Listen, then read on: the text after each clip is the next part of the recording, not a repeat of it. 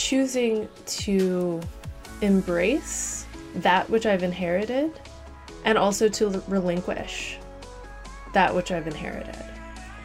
Welcome to the Healer Dealer Podcast. This is an invitation to expand and empower your own gifts through conversations with the modern mystics, healers, and visionaries of our time. The only way to heal ourselves is to deal with it. I'm your healer dealer, Diana Zalecki, and I am so excited to share with you my conversation with Diana Rose Harper. Diana is invested in the power of asking better, deeper questions towards a more ferociously loving and compassionately honest state of being. By blending a disinterest in dysfunctional hierarchies with delight in the process of healing, she aims to guide others towards an expansively re enchanted relationship with existence. She does this work through astrology, tarot, energy work, writing, teaching, and mentorship. And you can follow her on social media at DD Messina um, I'll do a link in the show notes because I think I totally just botched it up. But it's I'll do a link in the show notes. I just love this conversation. The best way I can summarize my conversation with Diana Rose uh, is um, I feel like she is a poetic scientist. I think I literally call her that in this episode too. Um, she has these amazing prompts that she shares on social media.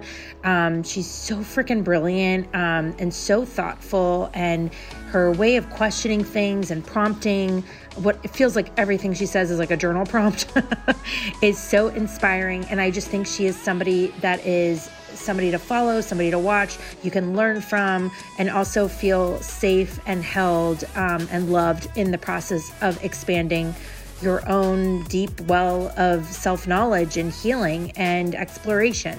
So I hope you enjoy this episode and um, make sure to follow her on Instagram and please screen grab your favorite um, takeaway. Well, actually, screen grab the episode and let us know and tag us on Instagram your favorite takeaway. Um, you know, love, love, love hearing what you guys get from these episodes. All right, take care and enjoy the show. Cheers.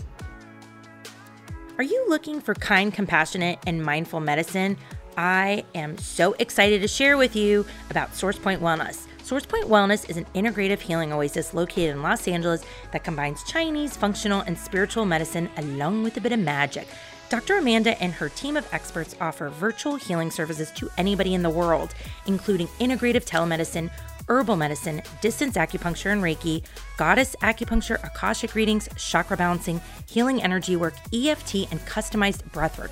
Literally everything and anything you need to be fully supported, mind, body, and spirit. Dr. Amanda and her team at SourcePoint Wellness has got you covered.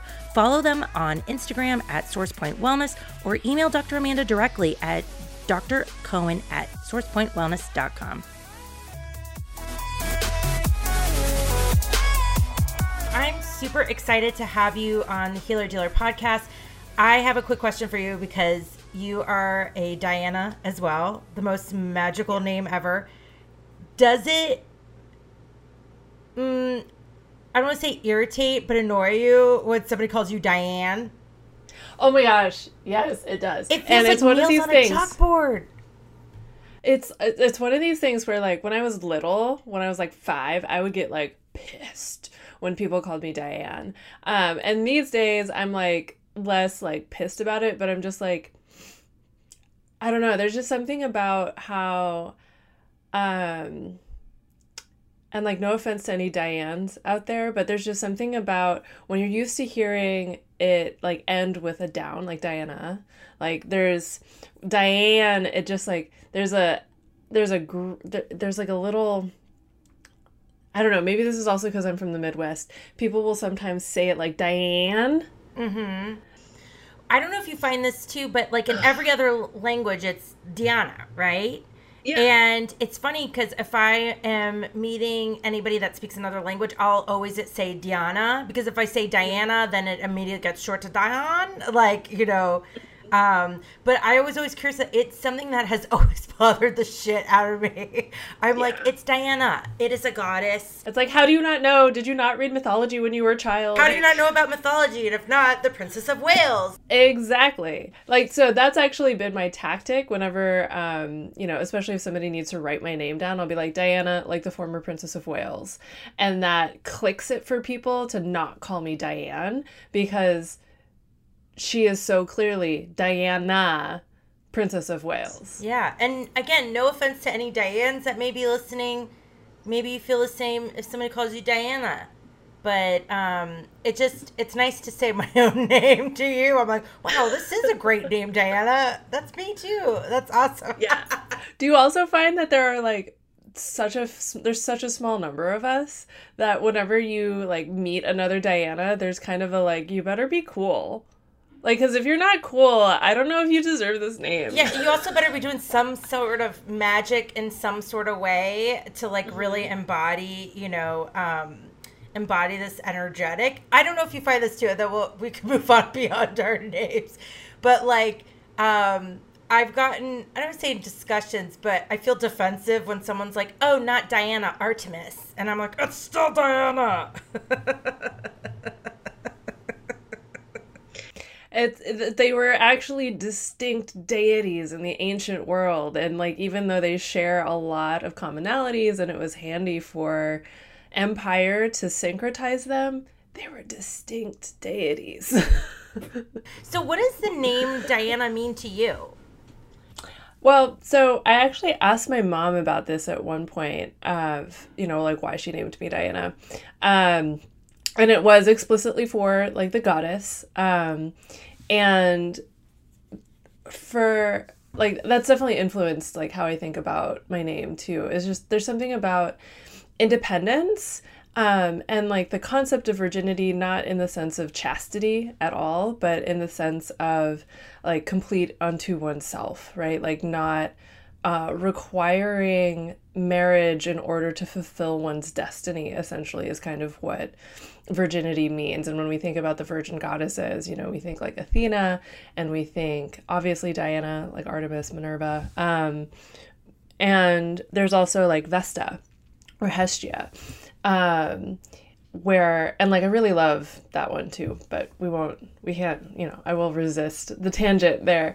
Um, but yeah, there's something about the um, untamability that goes along with um, like goddesses that are associated with parts of the natural world that are literally untamable. So, um, you know, yeah, there's been a lot of devastation of wild places, um, but the moon, so far, we haven't, you know, that's a frontier that we haven't smushed. Um, and that wildness, I think, is something that um, feels really important to keep safe, I guess. Um, and I had this wonderful um, Akashic Records reading with Leah Garza Smith um, in the fall of last year. Oh my God, it's been almost a year. That's wild. Um, and one of the things that came through in that was just like, oh yeah, your name is definitely like your name. Like you have that name for a reason. It's not just like a random, you know, whatever. Um, and something that came through in that reading too is this sense of like movement, like movement forward. Um, or even if it feels like you're, you know, moving in a loop, like there's still a movement forward. And, you know, with hunting, with um, the moon, with um, also the themes of the cycle of life that come through uh, with a goddess like Diana, um, that all resonates very much. Where, you know, it's like acknowledging that in order to survive, you have to move um, and that that movement might be over terrain you've traversed before, but you're still moving. I love that. I really, really resonate with, um, you know, your explanation of virginity as far as like not needing the partnership to feel whole and to be able to move forward. Um, that's definitely something I know in this lifetime I've come in to like reclaim my independence. So then when I'm in partnership, I've already explored the inner marriage within myself, you know? Um, so I really appreciate that. And it's interesting because it's also so humbling when we work with these different archetypes and energies and um, to have the namesake of the goddess Diana. It's really fascinating because definitely during this year, I've seen how she has been an ally in how she presents herself to me. And right now, it's definitely for uh, focus. you know mm-hmm. um i it's interesting because it's like i'd say for a majority of my adult life i was like super in divine masculine make shit happen hustle for it like you know justice for those you know like this is the right thing this is wrong like so in that and then you know falling into the polarity of that which divine feminine and I've been really swimming in that space and non-linear and creative and this feels good and this is where I'm guided and da da da da. But I'm definitely, you know, in the space now of calling her back in. Okay, so how can we focus? How can we structure and around this divine feminine energetic in order so she can be of service more, like to channel that focus. So it's just really very humbling how that shifts. So I love you know, it's actually really fun. I didn't think we would start off talking about our name, but uh, and the goddess, but it's really I I'm really delighted by that. Um, so thank you. Yeah. I okay. There's so much I want to dive into, and I feel like I could get into the vortex with you. I can already tell.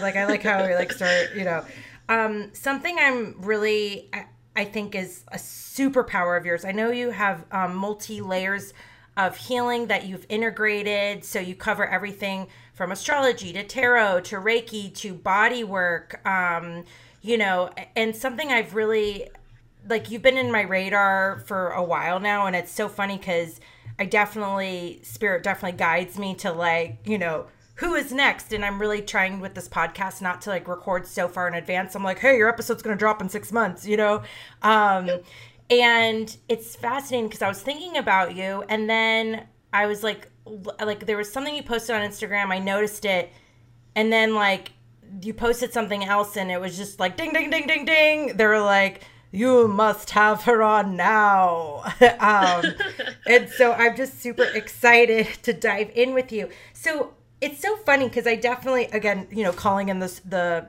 the focused structure Diana element. Yeah. Um, normally I'm like, I never write shit down. I just channel and ask what feels good and da da da. But right before we just got on, I was like, okay, how can we be best of service to those that are listening? Mm. And I would love to explore, um, you know, the things I'm going to bring up. I'd love to explore your interpretation of them and also how that can relate to the healing work you do. Um, and something I love about this podcast that I'm super passionate about is providing tools for the audience. You know, it's, uh, you know, we're our own best healers, right? And it's like everybody's got something that they may like. So somebody listening to you may connect with your work and be like, she is my person. Like that is the person I meant to work with and get their golden nugget for tool to try on. Okay, tangent ramble. Hello, like non-linear. Um, so there's a couple things you've posted, and what I'd love to do is kind of like a little game. Like I have more questions later, but mm-hmm. I kind of want to I want to read back to you some of these really powerful posts that you did, and have you elaborate on that. How does that sound? That sounds fine. That sounds okay. great. I always have more to say. you're like, oh, actually, caption can allow me. You're like, the captions are really cutting me off here. Excuse me. Mm-hmm. Um, okay, so I picked four of them that like really like stuck out to me as like really important nuggets of wisdom for our listeners, for the collective to really try on and and dive deep into. Okay, so let's go. So everybody, these are by Diana Rose. You can follow her on Instagram. We'll do links in the show notes, but these are some amazing prompts she's shared and I want to have her elaborate on it. Okay, so one that really, really I think is so important is this is all by Diana Rose words. Okay. You can't care about everything. What does that mean to you? Yeah. So um this is it's kind of a summation of something that or like a like a distillation i guess of an idea that i've um, been navigating for a huge amount of my life. Um, where i think for those of us who are really oriented to wanting to help the world in some way and to solve um, or at least help to solve like the really big problems that we're facing um, it's easy to get absolutely overwhelmed with how many things need helping and how many things need support. Um, you know, for example, I um, I'm someone who was raised with relative environmentalism um, and, you know, going on nature hikes and, you know, sending money to like the Sierra Club and like all of that kind of thing, camping a lot, really appreciating the great outdoors and that kind of thing. Um, and I get really, I can get really, really, really um, activated, I guess, by ecological concerns. Um, some of the most big feelings that I've felt pass through my body um, are the ones that are concerned with the decimation of the global ecosystem. Um, and even within that, there are so many different things to care about, right? Like there's um, the preservation of as wild as possible places so that wildlife can continue to exist with limited interference from human activity or from non um, non collaborative human activity would maybe be one way of putting it. Um, uh, there's reduction of uh, greenhouse gas emissions, and there's a whole bunch of different ways to consider that. Um, there's the concerns around uh, pesticide and herbicide use in agriculture. There's um, what kind of agriculture is uh, supported or um, encouraged by governmental, uh, you know, subsidies and by market pressure. Um, there's um, animal agriculture and what kind of animal agriculture eh, animal agriculture, excuse me, happens at what scales. Um, you know, there's recycling programs and whether or not recycling actually happens. Um, there's uh, public transit and whether or not public transit is environmentally friendly. There's, you know, so, you know, this is just an example of like, you know, you can care about the environment and then there's a like an infinite list of things to care about within that. But if you care about the environment, you also care about human rights and you care about anti racism work and you care about reproductive rights and you care about indigenous sovereignty and you care about, um, I don't know, uh, misogyny, um, and you care about immigration rights, and you, you know, like, there's just a constant, endless list of things that you can care about. Um, but humans are finite our lives are finite our energy is finite our um, you know our energetic resources and unless you're like massively wealthy your financial resources honestly if you're financially like really extremely wealthy there's a low chance that you're going to care about a lot of the things on this list just because of how cognitive changes happen with an increase like like i'm talking extreme wealth not like comfortably living but like extreme wealth changes your brain. Um, so if all of these things are finite, then you can get despairing about the fact that you're not going to be able to address everything, that you're not going to be able to help everything that matters. Or you can recognize that that limit is a gift and focus, like we were just talking about, you know, Diana as a huntress, focusing, um, being able to be absolutely present. That's a key part of the hunting process. Um, choose something that you really care about. Maybe three things that you really care about. Um, and not three big things, three small things, smaller things that you can actually influence in some way, that you can contribute to in a significant way. There's, uh, like, I think it was Yumi Sakugawa put, like, had a post recently about, like, depth of attention.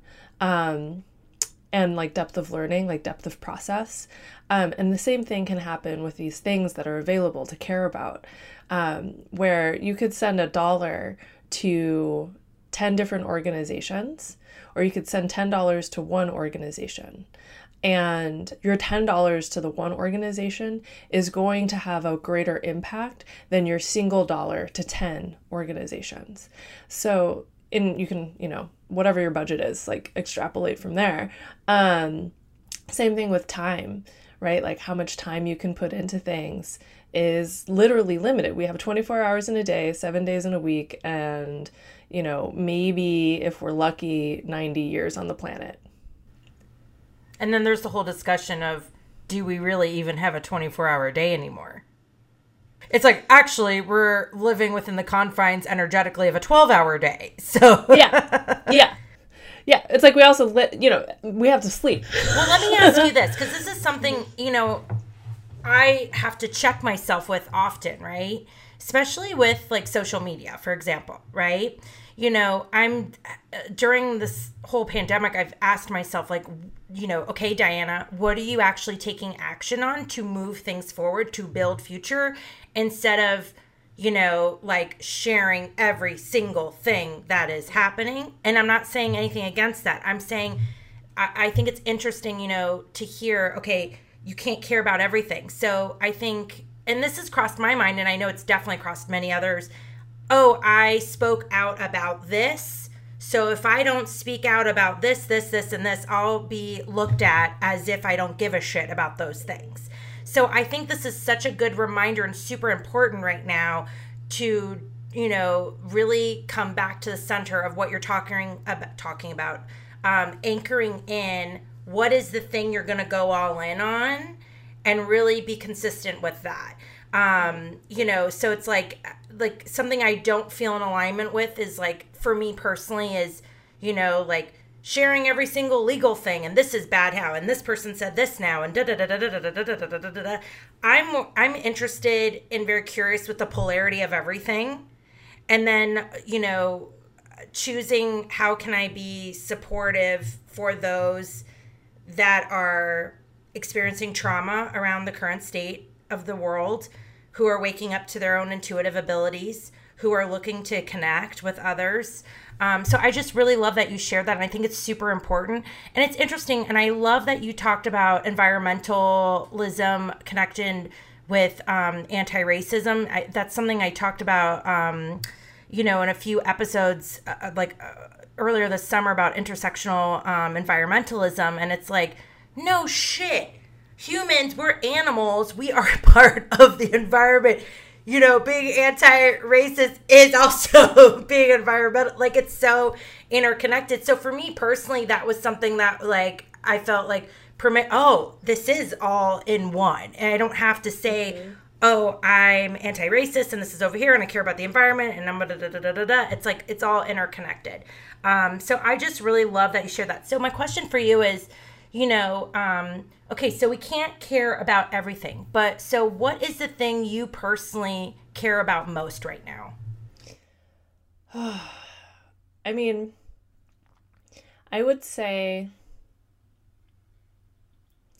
the thing that I've been brought into work on lately um, is the dismantling of hyperproductivity, right? So it's like a specific, it's a specific facet of capitalism and exploitation and colonialism and imperialism, right? Like thinking about how these things work together. It's also an environmentalist thing, right? Where um, uh, I was uh, this was last year, I think. It was the year the year before. Time is weird. Um, I read Robin Wall Kimmerer's um, Braiding Sweetgrass, and in that book, she shares an anecdote about the harvesting of wild rice. Um, and there's like a little story in there of like a, a white man who goes wild rice harvesting with some indigenous people.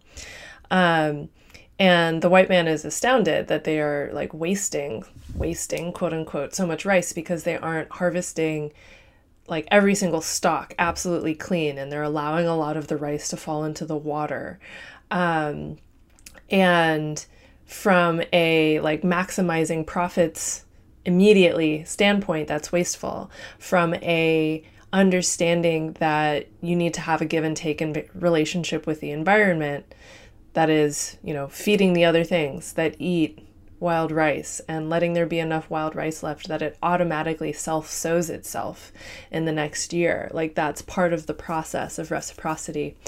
Um, and it's part of the process of not trying to get everything you can, like every last drop out of something.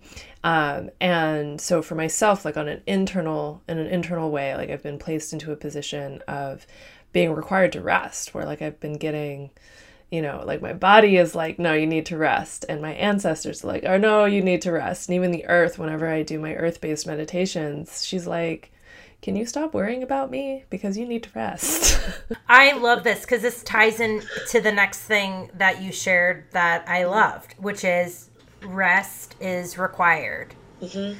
so let me ask you this as far as I, i'd love you to elaborate on what rest really means because I think sometimes everybody associate not everybody, but a lot of people can associate rest with like lazy day on the couch watching Netflix. Like, what does rest look like for you, and why is it more important now than ever that we fully embody um, rest and take it as seriously, like as a requirement for ourselves? Yeah. Yeah, so rest for me um, has looked like really reducing how many clients I see. Um, so, like for the month of September, which is when we're recording this podcast, I have exactly six days um, that I am seeing clients, and the rest of the time I am not. I'm not seeing clients. I'm just choosing to do uh, things like record podcasts or, um, you know, have conversations with people about plans, maybe. But a lot of it has been listening to what my body needs. And so if my body wants to be horizontal, I'm horizontal. If my body wants to be on the floor, if my body wants to foam roll, if my body wants to take a nap for three hours in the middle of the day. Um, it's also looked like um, understanding what foods are harder on my body and not eating those foods, like giving my body that rest of not having to process things that it doesn't really want to process, um, as well as increasing nutrient density um, and like mineralization, essentially, like giving my body the tools that it needs to do some rebuilding work. Um, it also looks like taking like whole days where I'm not on technology at all. Um, you know, like no laptop, like checking my phone for you know just be like is anybody calling me five times in a row? Like that kind of thing. Um, but otherwise like reading paper books or um, you know hanging out with my plants or my cat. Oh you have a cat. I yeah. should invite you to the crystal cat club. It's like a it's a oh my gosh now i totally like came out of the closet cats are master resters right? They are like they, and like they they're just the most magical like hello little familiar little lucy my little like fey little pixie kitty just mm-hmm. like came up talking to you like she's like I can sense Diana's an elemental. I will come visit. also, one key thing, one really, really key thing around rest. Um, and like I am still working through this. Like part of the process of rest is releasing the guilt around resting because um the guilt will make it harder to actually fully relax. And full relaxation like as full as possible is like one of the most healing things that you can do. And i know a lot of people like especially if you have trauma histories it can be really challenging to relax because if you relax it makes you vulnerable. And if you relax it also um like a full relaxation means actually experiencing some of the feelings and remembering some of the memories that you've been laboring very hard to keep under wraps. um, so, part of resting is processing the things that have prevented you from resting. Um, and it's so important it's just it's so important. And part of why i think it's important and part of why i think it's important in this moment like in this moment in time when we're seeing a lot of um, different kinds of collapse and change and po- potentiality and chaos and all of this kind of stuff um, is um, whenever you are rested and you are restful you are in a more creative and um, cognitively sound place which, whenever we are looking towards um, building new structures or um, attending to those who might fall through the cracks as certain kinds of things disintegrate, um, or other kinds of caretaking processes that are about more than just yourself. You want to be in that place of restful, thoughtful creativity instead of in a place of fear, because fear and anxiety and worry are not good places to make good choices from that you're going to be happy with in the long term. They are places where you make choices that are immediately necessary for survival according to your fear brain. I love that. I want to tie this in because I feel like this is like the neighbor next door with the rest is required. Um, mm-hmm. Is this is another powerful um, prompt. I'm calling them prompts. I don't even. I'm not even saying like quote tile on Instagram. It's like I feel like they're prompts. Oh my gosh! What if you created a journal with these prompts that you have? That's a that's a pretty good idea. I'm in a witchy writers coven and uh, there are a couple of people who are making workbook workbooks of various kinds. Um, and it's something that I've thought about too. It's just just like yeah, because writing writing is magic. Journaling is magic. I mean, so. I really have to say. I mean, I, I, like joke on here, like I'm always right, so everybody should listen to me. That whatever. But I like literally like the the prompts that you have that you share are meant to be elaborated on, not just you know for whoever is seeing it. Like I just I think that like there's some, it's just very powerful. You're kind of like a poetic scientist vibe to me. Mm-hmm. So accurate. I, yeah, yeah. I feel like that's a really good description. Poetic uh, mm-hmm. scientist. Um, I just I feel like this wouldn't be like any other workbook journal. Like I think like you totally have to do this. I think this is gonna be huge. Okay. I'll put it. I'll put it on my. Uh, I'll put it on my to do list for when. But after you've rested. Yeah. Mm-hmm. Yeah. Okay, so because I'm gonna go into this next one, I just think it's so good. I'm like, oh, this is so good. It's like, you know, like the hit line underneath a movie or something. Um, anger is a doorway, not a destination. I would love for you to elaborate on that. I I'm very um, and I'm gonna just share a little bit of it because I think it'll connect back to my listeners. I've noticed um, with even my clients you know, uh, feeling shameful or like it's a waste of time when they get like angry about stuff. I'm like, no, this is the work. This is what it is. So, um, can you talk about how is anger a doorway and how people can detach from the idea of like, you know, that it's not safe to allow themselves to get anger, mm-hmm. to be mm. angry? Yeah. Yeah. So, anger is an emotion that crops up whenever um, whenever a boundary has been crossed in some way. Um, it is also an emotion that can show us what we really give a shit about right which is another way of saying a boundary has been crossed right like something something that is important um, is on the table and um, for whatever reason if anger is the response that means that whatever it is that has been touched on is something that you want to protect. And we don't generally want to protect things that we don't love um, or that we don't have some kind of intense bond with, which love is an intense bond, but not all intense bonds are love, right? Um, and so whenever we get curious about our anger, whenever we're like, okay, this anger is important. Like it's it's pointing towards something. And instead of trying to suppress it or immediately diffuse it um, being like okay what you, what is this saying about what matters to me? And why does that matter to me? And like asking why several times can get you to a place of comprehending a core something, right? Because maybe you're caring about something that you don't want to care about.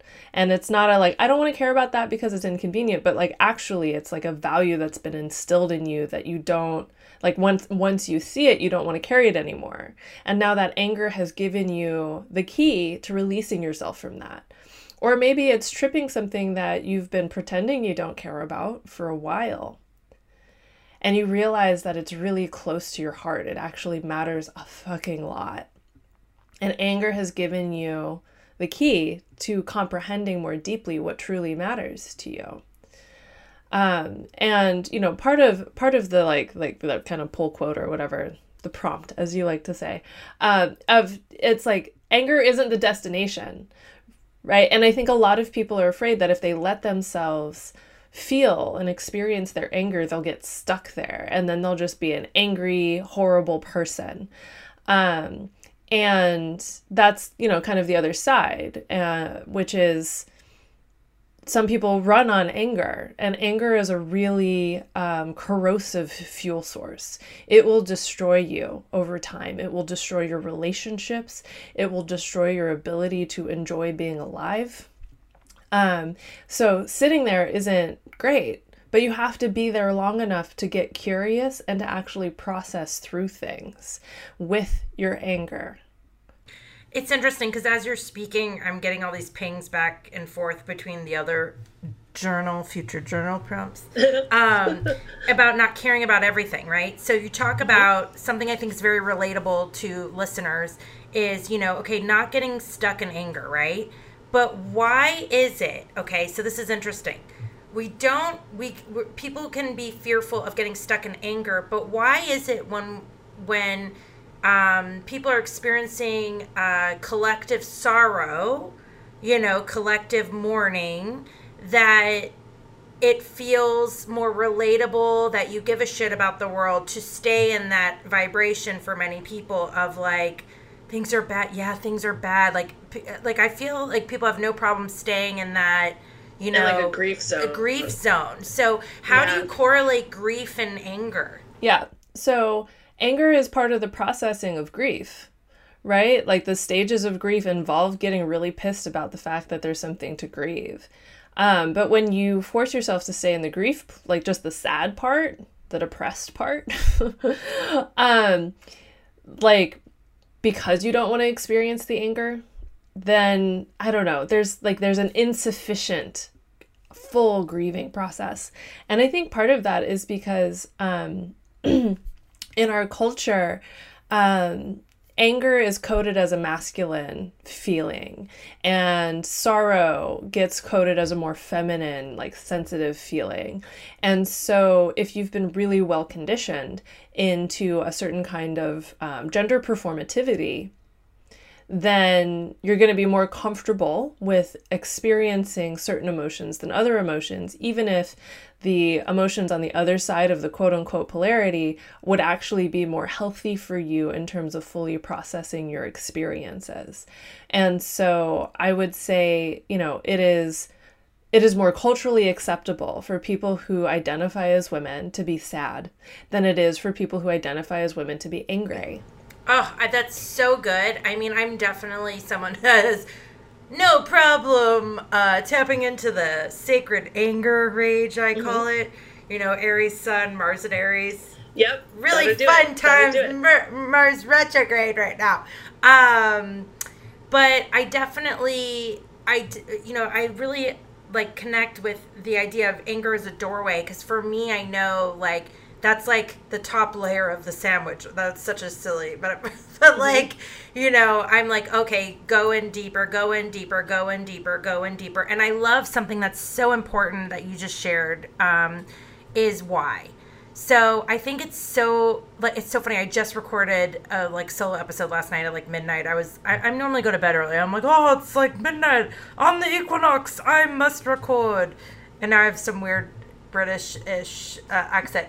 Um, but the asking why, it's so important. And I think what's really great too, I'd love for you to touch on is um, the idea of just because we know our, our why doesn't mean that that it is bad. So even if you're pulling back the layers of why, why, why, why, why, and then there's like this central theme of like, okay, this is why I get angry at this. This makes me sad. But, but, but I mean, just the awareness alone, I feel, is very healing within that versus like, oh, okay, that's my why, and now I need to change it. How would you Absolutely. advise somebody to accept what their why is versus feeling shameful that they need to change it? I would say that, um, I mean, it, one, it, it sometimes kind of depends on the why. Um, but, you know, say your why is, um, like for example like why i get mad at um, the fact that we've had the technology to have like ridiculously high um, like mileage rates in cars since the 80s and yet we don't And that's something that gets me really angry. And I get angry about it because it's short sighted greed that is devastating the earth, right? And I am never going to feel ashamed for wanting this earth to be cherished and nourished and wanting all of the species that live on this earth to be participating in um, i don't know making this a, an habitable place in some way um, like that's just not something i'm ever going to be ashamed about being mad about but if you get to a why and you're just like okay so now i need to change this so i don't feel angry anymore that is an opportunity to ask another why. Why do you want to never be angry? And then you get a whole exploration of like, why do you think that anger is a bad feeling that you shouldn't experience? What's your evidence that it's only ever bad? Do you have evidence of situations where anger has actually been extremely important to get good things happening? It's so interesting when you're talking about, you know, collectively it being acceptable for you know women to tap into sadness and men to tap into anger right that that's more masculine i feel it's like the amount of this is just my opinion. The amount of collective support there is now for women to say embody all parts of yourself allow your anger blah blah blah. I don't feel this is just my personal opinion that the conversation has been really expanding to include men in the process as far as like hey you can be sad too. I feel okay this is just i'm just saying this in case i get like hater messages later i just feel like as the as we're raising into the vibration of the matriarchy and divine feminine I feel like we can't leave men behind in that process. like, mm-hmm. you know, just as much as we've been oppressed, they've been oppressed collectively and like what they're allowed to like experience vibrationally and emotionally. Um so I just I mean that just like came through. I just because I'm seeing that a lot. It's like, you know, we're having these open conversations, women are you know, we're talking about it, but I don't know that enough discussion is happening for men to be included in the process to tap into their own emotions. It's more of like patriarchy, you're bad, you guys are angry, men are tending to the asshole side. Do you know what I mean? Yeah, I mean, and I think part of that, like, part of attending to that is for people who like have been raised to be women and people who identify as women ongoingly um like part of that process is acknowledging those things which um, get shoved into the masculinity bucket um, that are part and parcel of literally all of us. Like every single one of us has the entire spectrum of emotions and the entire spectrum of like potential gender experiences latent within us. Um, and I think one of the important processes that's happening now, especially with, um, you know, like genderqueer and trans and non binary people, like one of the beautiful things that um, is being presented is this opportunity to be like, okay, so yeah, we can say like polarity is real, but can we divorce polarity from gender identities that have created categorical boxes that lead to these kinds of um, sort of cutting off of our full humanity, like our full access, our full spectrum of things. Um, and it's kind of similar in like the process of anti-racism like dismantling white supremacy requires white people to dismantle white supremacy it can't only be the people who are oppressed by white supremacy doing the dismantling of white supremacy because that's not how it works um, you know within patriarchy patriarchy is not dismantled by like only non men, right? Like men have to be participants. And I think part of that process is like, are there sufficient incentives for um, for people who identify as men to dismantle aspects of their being in the world that grant them certain kinds of privileges, even as it cuts them off from huge swaths of their own humanity.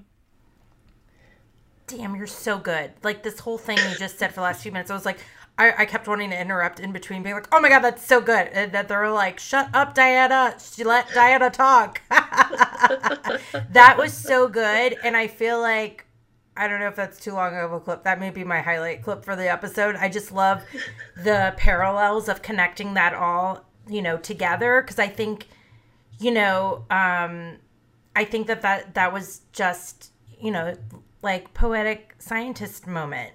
You know, I just I really I thought that that's so good and I think that's going to connect and relate to so many people to like really get an idea of how all of these things are interconnected, right? So we're talking about white supremacy, you know, and human rights and talking about the patriarchy and matri- like how it's all mirrored and interconnected.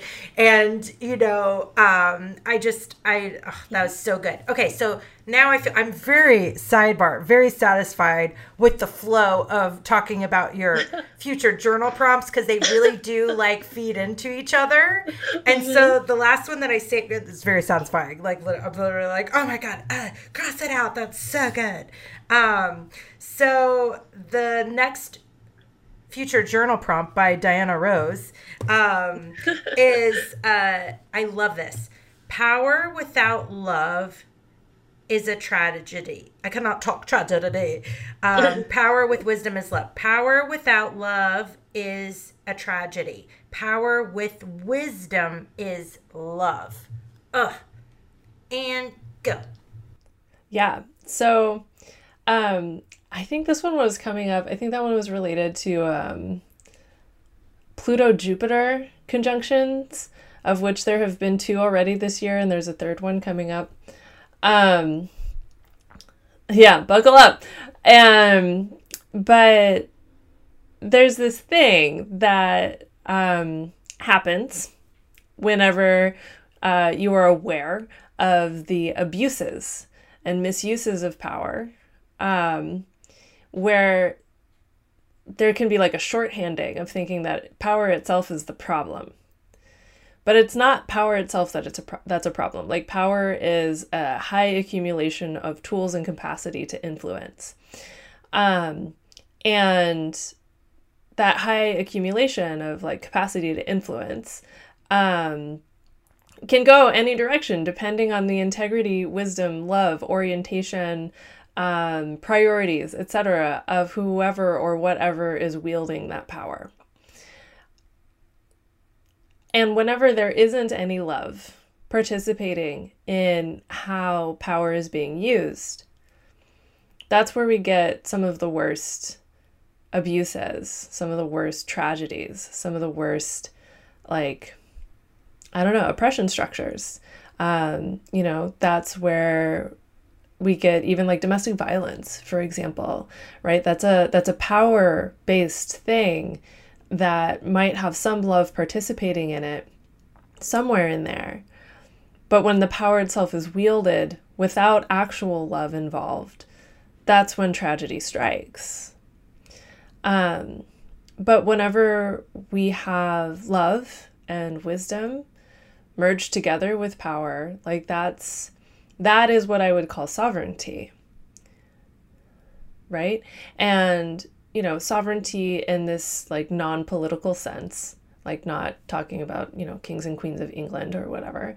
Um, you know, sovereignty is being aware of what is your responsibility, being aware of how you can be helpful to other people in attending to their responsibilities, um, not making other people responsible for things that they aren't responsible for. Um, and you know, spreading out the gifts that come with responsible use of power as well. Um, and I think that's that's all like really it's like it's a perpetually relevant thing to consider um, and to contemplate particularly you know if you're trying to dismantle the ways in which um, in which you use power un unconsciously, right? Or the ways in which you have more power than others, um, and not because you tried, but because of like systemic reasons. Um, that's when it becomes useful to be like, oh, you can't let go of that power that's been given to you for systemic reasons, but you can choose to wisely and lovingly use that power to the best of your ability for the benefit of of as many others as possible. What are you choosing right now?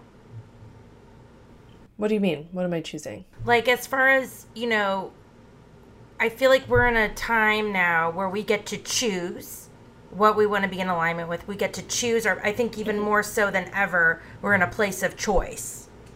Yeah. Okay? So, you know, maybe a better question is like who are you becoming? Who are you choosing to be?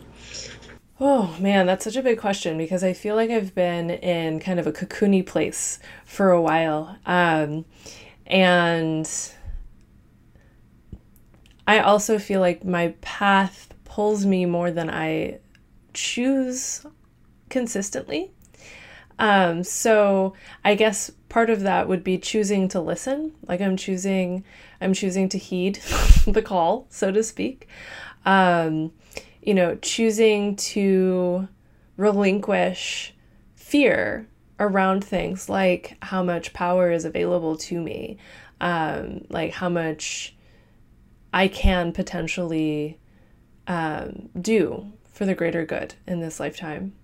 Um, you know, I am, I'm also choosing to, how do I put this? Choosing to embrace that which I've inherited and also to relinquish that which I've inherited.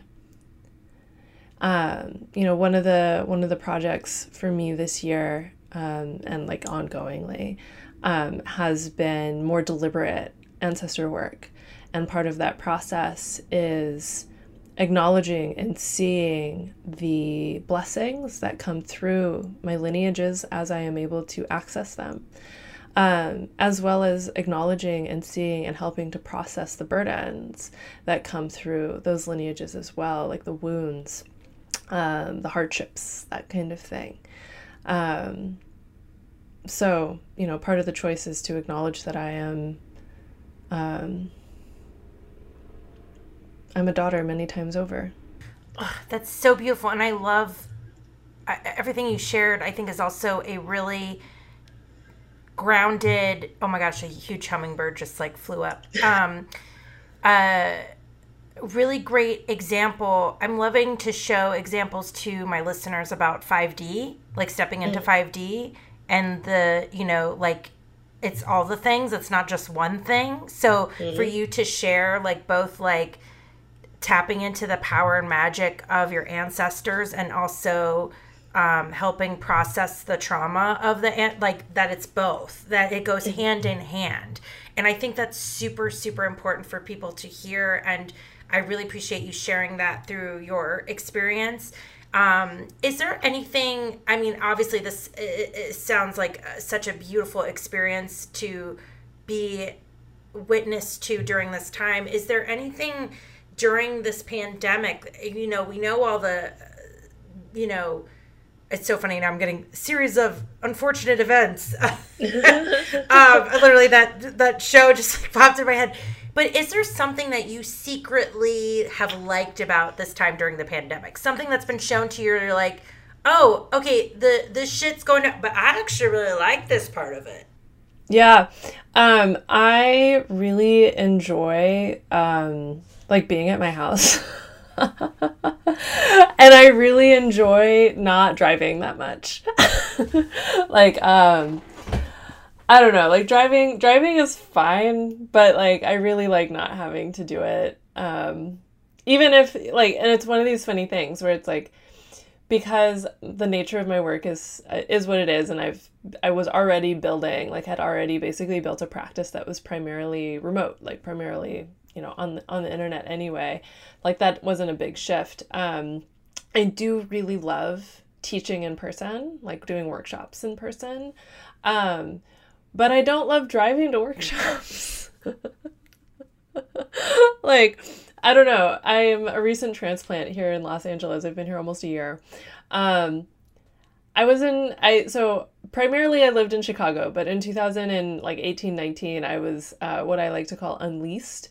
Um, and I was traveling like nearly constantly. Like I did the math and I slept in 13 different states plus Montreal and like obviously traveled through a bunch of states in the in the meantime. so, um I don't know why I always thought I always thought you come from the north. Like I always thought like um like San Francisco area. I don't know why I made up that story. No, no. I I mean, I love the Olympic Peninsula. Like that's one of my favorite places in the entire world. I mean, I haven't been to the entire world, but of the places that I've been, which is quite a few, I love the Olympic Peninsula so much. Um, but no, I'm I'm a Midwesterner. um, It's so But, fun. yeah. I, I love that. It's so funny. So people meet me and they'll like assume I'm from the Midwest, and I'm like, no, I was raised in the Caribbean. I'm from St. Thomas. Like, you know, I'm like, I know I talk like a white lady from the Midwest, but I'm not from there. yeah, I mean, and like it seems like Midwest accent is kind of like no accent in a way. Yeah, I know. But if I, but I'm also like not what I mean. Don't get me wrong. Growing up, I had plenty of white or white passing friends who would speak with a West Indian accent, but mm-hmm. that's not really how you talk.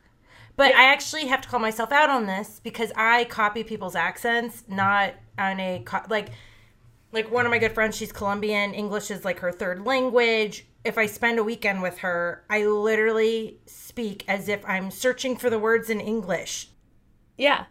It's it's it's mirror neurons, right? Mirror neurons. It's like when you're reflecting, you're reflecting back the person that you're communicating with. It, it's it's so funny. Um, but I love this so much. Okay, so last question: What is something that you're super excited about, or what is lighting you up right now?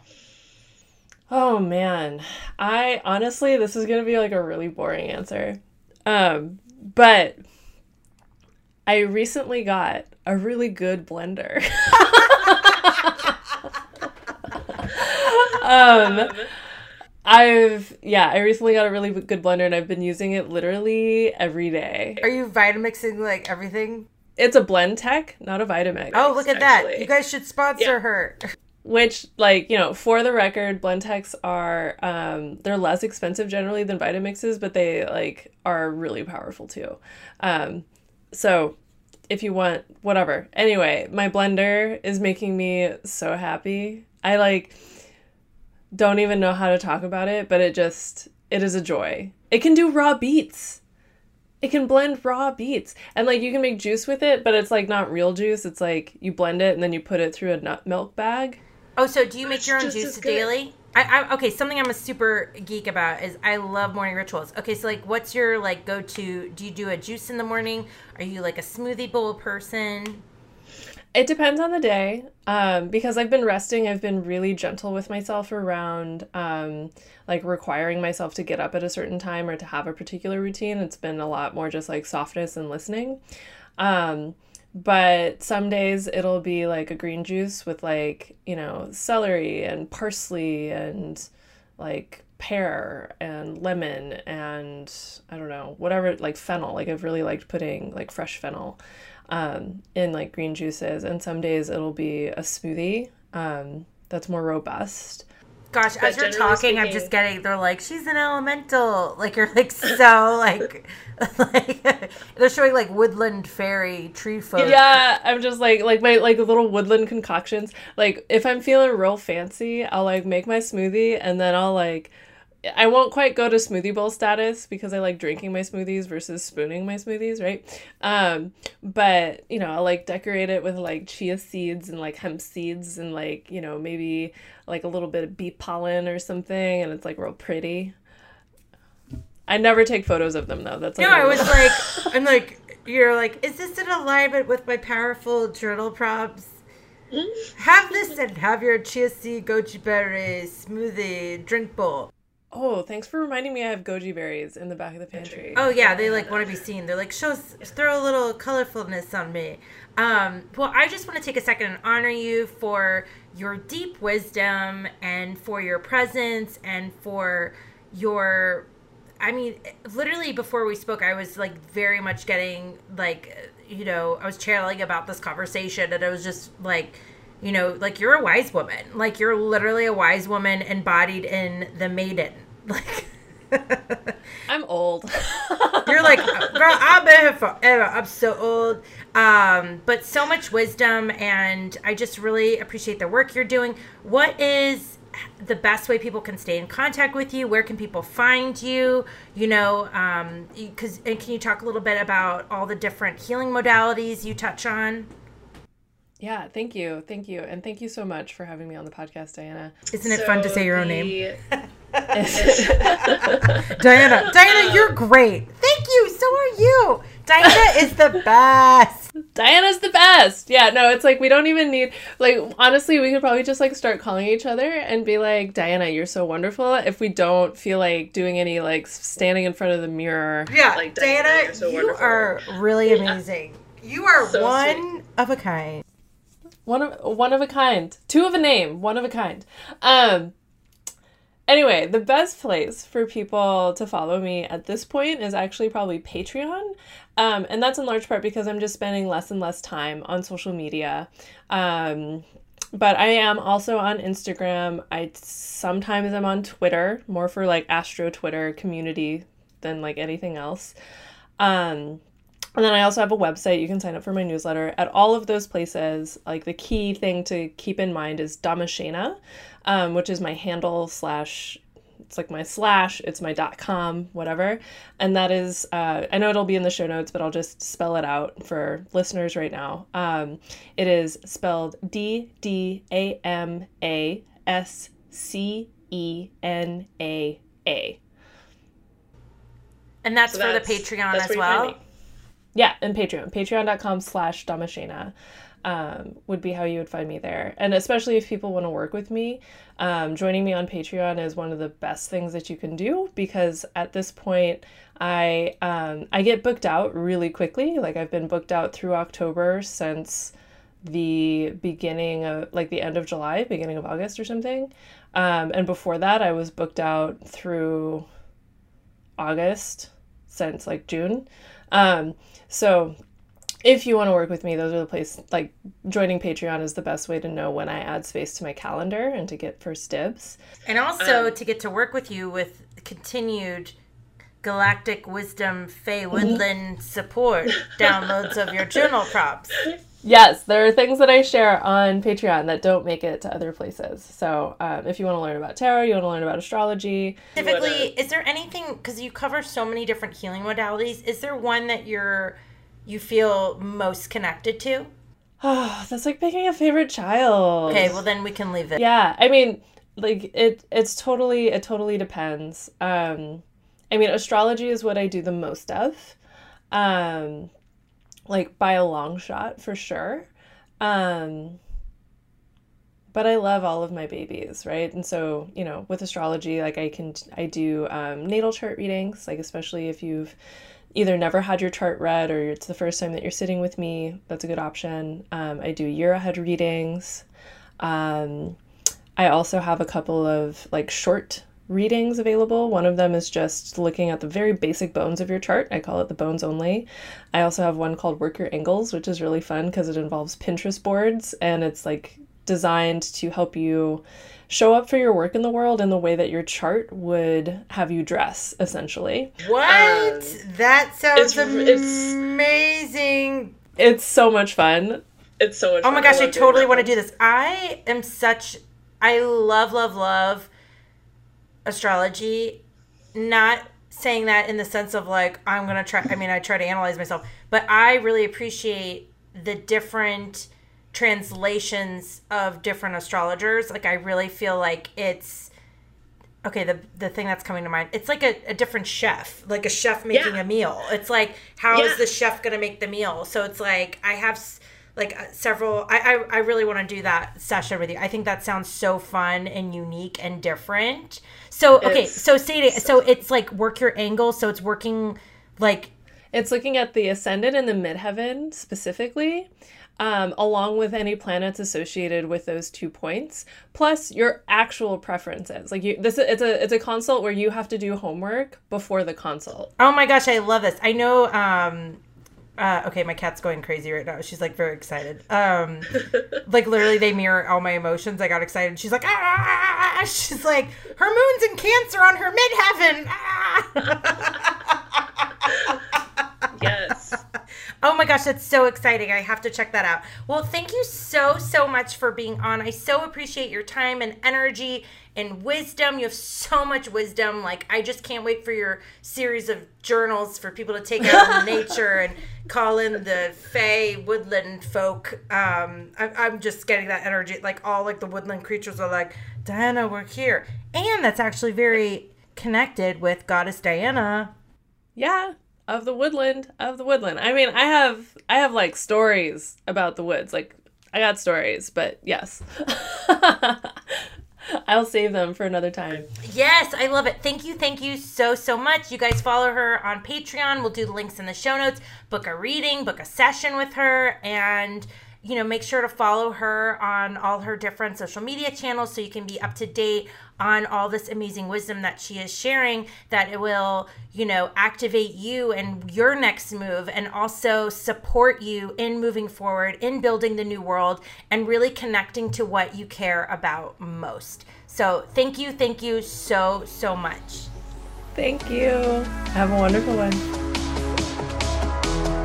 Hey, everybody, I hope you enjoyed this episode please give us a follow on Instagram at Diana Zalucky and also at D Messina. I'm totally botching that up. Please look in the show notes for the correct, uh, you know, exact spelling of that. Um, and let us know what your favorite takeaway was. And also, please, please, please, please make sure to vote. Vote, vote, vote, vote, vote. Encourage everybody you know to vote. We have to vote the assholes out.